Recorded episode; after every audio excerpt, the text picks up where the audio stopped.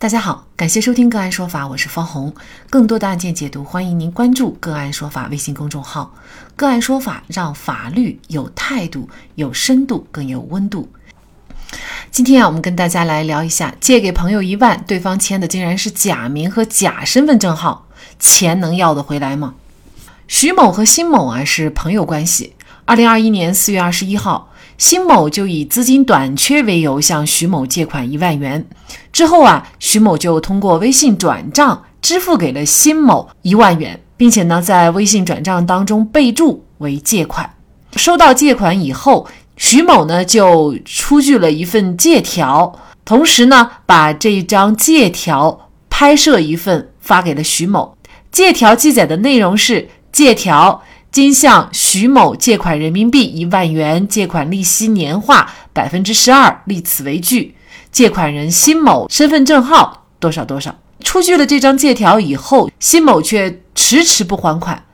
于是徐某在多次催要无果的情况下，就把辛某起诉到了法院。经查，辛某虽然向徐某提供了身份证号和借条。但是借条当中的姓名和身份证号和辛某微信账号注册的姓名和身份证号不一致，都是辛某伪造的。那么在这种情况下，徐某还能要回这一万块钱吗？就这相关的法律问题，今天我们就邀请安徽品涵律师事务所合伙人盛祥律师和我们一起来聊一下。盛律师您好，啊，主持人您好。嗯，好，非常感谢盛律师哈。在本案当中啊，这个借条上的签名还有身份证号码都是假的，那这样的借条它是有效的吗？呃，我们说啊，人民法院审理民间借贷案件，一般会重点审查三点：一个是双方是否达成了借借贷的合意；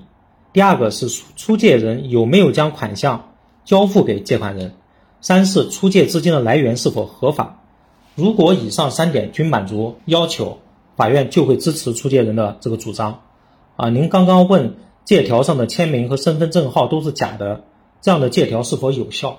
我认为本案的借条是完全有效的。虽然签名和身份证号码均是伪造，但是借条确实是借款人本人亲笔书写，这个是有微信聊天记录为证的，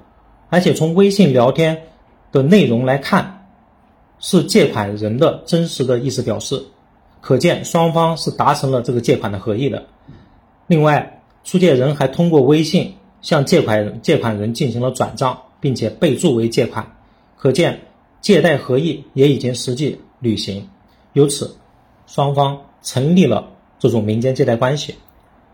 双方还在借条中约定了借贷利息为年化百分之十二，也就是民间所说的一分的利息。该标准也没有违反民间借贷司法解释当中的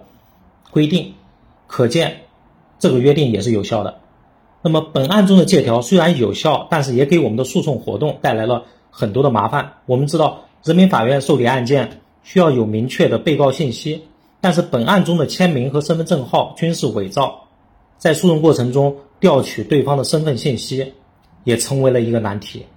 我自己也有一个这样的疑问哈，我相信很多人也会有，就是那既然是签名、身份证号都是假的，那我怎么能够证明这个借条它本身是呃辛某本人出具的呢？因为这个签名是假的呀。借条上面的签名确实是假的，但是我们这个案件当中啊，转账是通过微信转给对方的，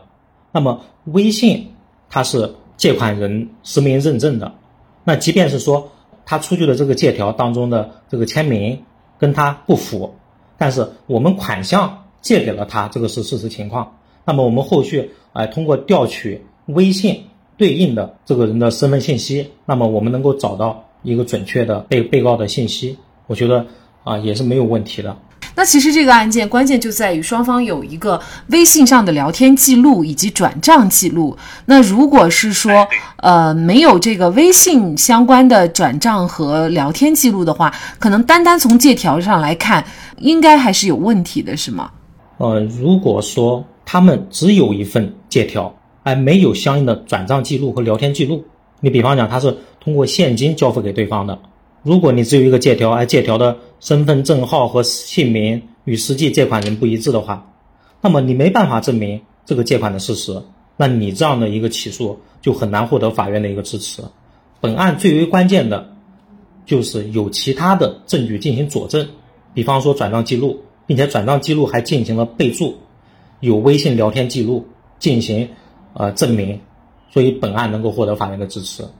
你比方讲啊，有一个人，呃，我们大家日常生活中也跟他在一块交往，但是他的真实姓名我们一直都是不知道的。呃，有一天他向我们借款，他在借条当中只写了他的名字，并且写的是他平时的绰号，比如说他平时的绰号就叫阿三、阿四之类的。他在欠条当中、借条当中就写了这样一个名字，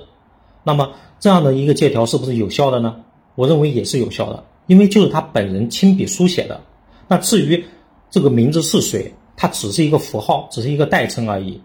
我们确定他的姓名和身份证号，只是为了有一个准确的被告身份信息，方便到法院进行起诉，而不是说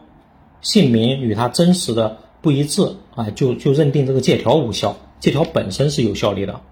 您刚才说到了，就是关于这个呃身份证号码，其实也是起诉的一个。呃，必要的条件，如果你没有对方的身份证号码，即便有借条的话，到法院，法院也不会立案哈。那这个具体的身份信息，呃，作为徐某来说，他怎么能够了解得到呢？嗯，这个身份信息的确来说，是在诉讼过程中的一个难点，因为就是他没有他的这个身份证号码，不太方便到公安部门去进行调取。哎，他的微信确实是实名认证的，但是在司法实践当中，你通过微信去调取身份证，这个可能性又不太大，司法实践中很难做到。那么，如果发生了这种情况，我们是不是可以先进行诈骗罪的报案？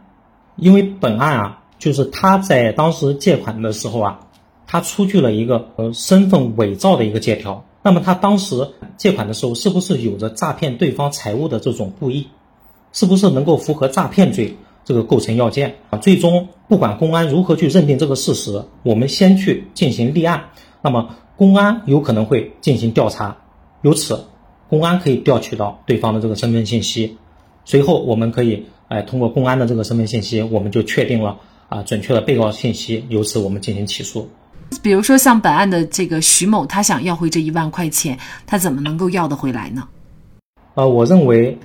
出借人的钱能不能要回来，其实是需要从两个层面来进行回答的，一个是到法院起诉这个案件能否胜诉的问题，第二个是这个款项能否执行到位的问题。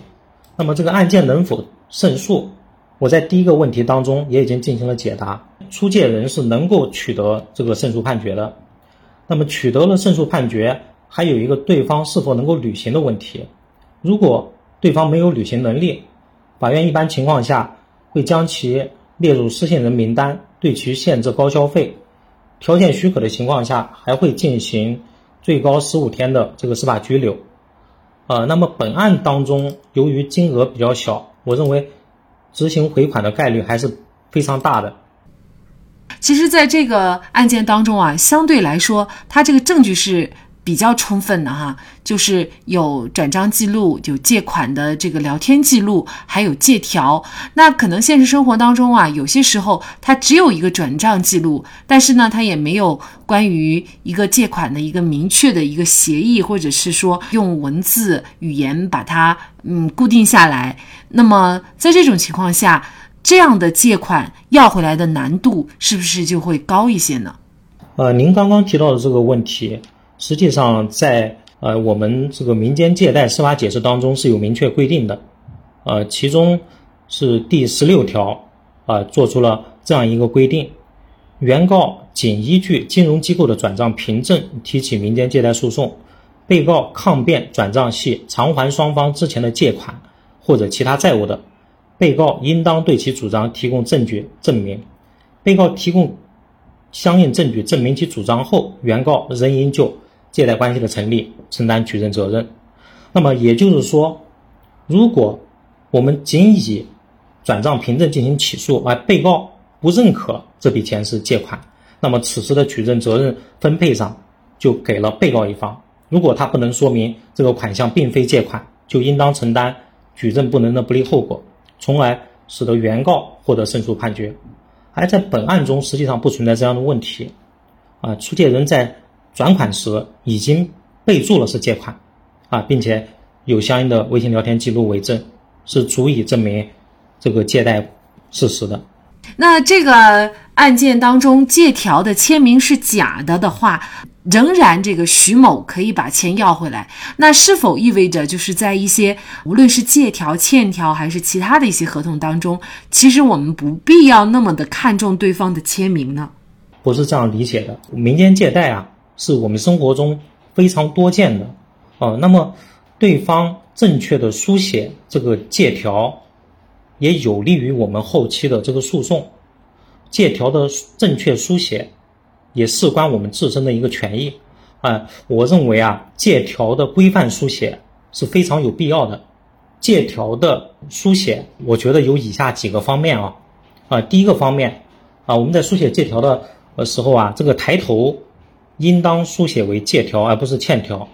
啊。这个生活中很多人都混淆了这个借条和欠条的这个概念。啊，实际上两者的区别是很大的。借条主要是因为这个借贷关系而产生的，而欠条欠条则可能是因为买卖啊、租赁啊等原因所产生。两者适用的法律、举证责任以及诉讼时效均有不同。啊，这是第一个方面。那么第二点，借条应当写明借款的原因，比方说，呃，为购买房屋、为生活消费。呃，第三点。借条应当写明款项的具体支付方式，比方说，呃，现收到某某以现金或者转账方式出借的多少元整，并且要注明大小写。啊，那么第四点，借条应当写明借款的期限以及借款的利率。第五点，借条还应当写明这个违约责任的承担方式。第六个方面，呃，借条还可以对管辖的法院进行一定的约定。呃，那么第七个方面，也就是最后一个方面，啊，这个借条的落款处啊，一定要核实这个借款人的身份信息，并且最好是将对方的身份证进行复印，一并附在借条后面。盛祥律师呢也提供了借条的模板，非常感谢哈。那么大家如果是有需要的话，也可以关注我们的公众号进行一个了解。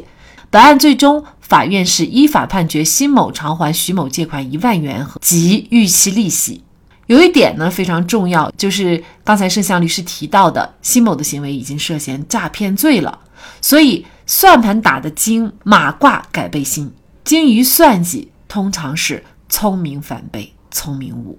好，在这里再一次感谢安徽品涵律师事务所合伙人盛祥律师。那更多的案件解读，欢迎大家关注我们“个案说法”的微信公众号。另外，您有一些法律问题需要咨询，都欢迎您添加幺五九七四八二七四六七这部手机号的微信号向我们进行咨询，我们会将您的问题转给我们专业资深的律师进行解答。好，感谢您的收听，我们下期节目再见。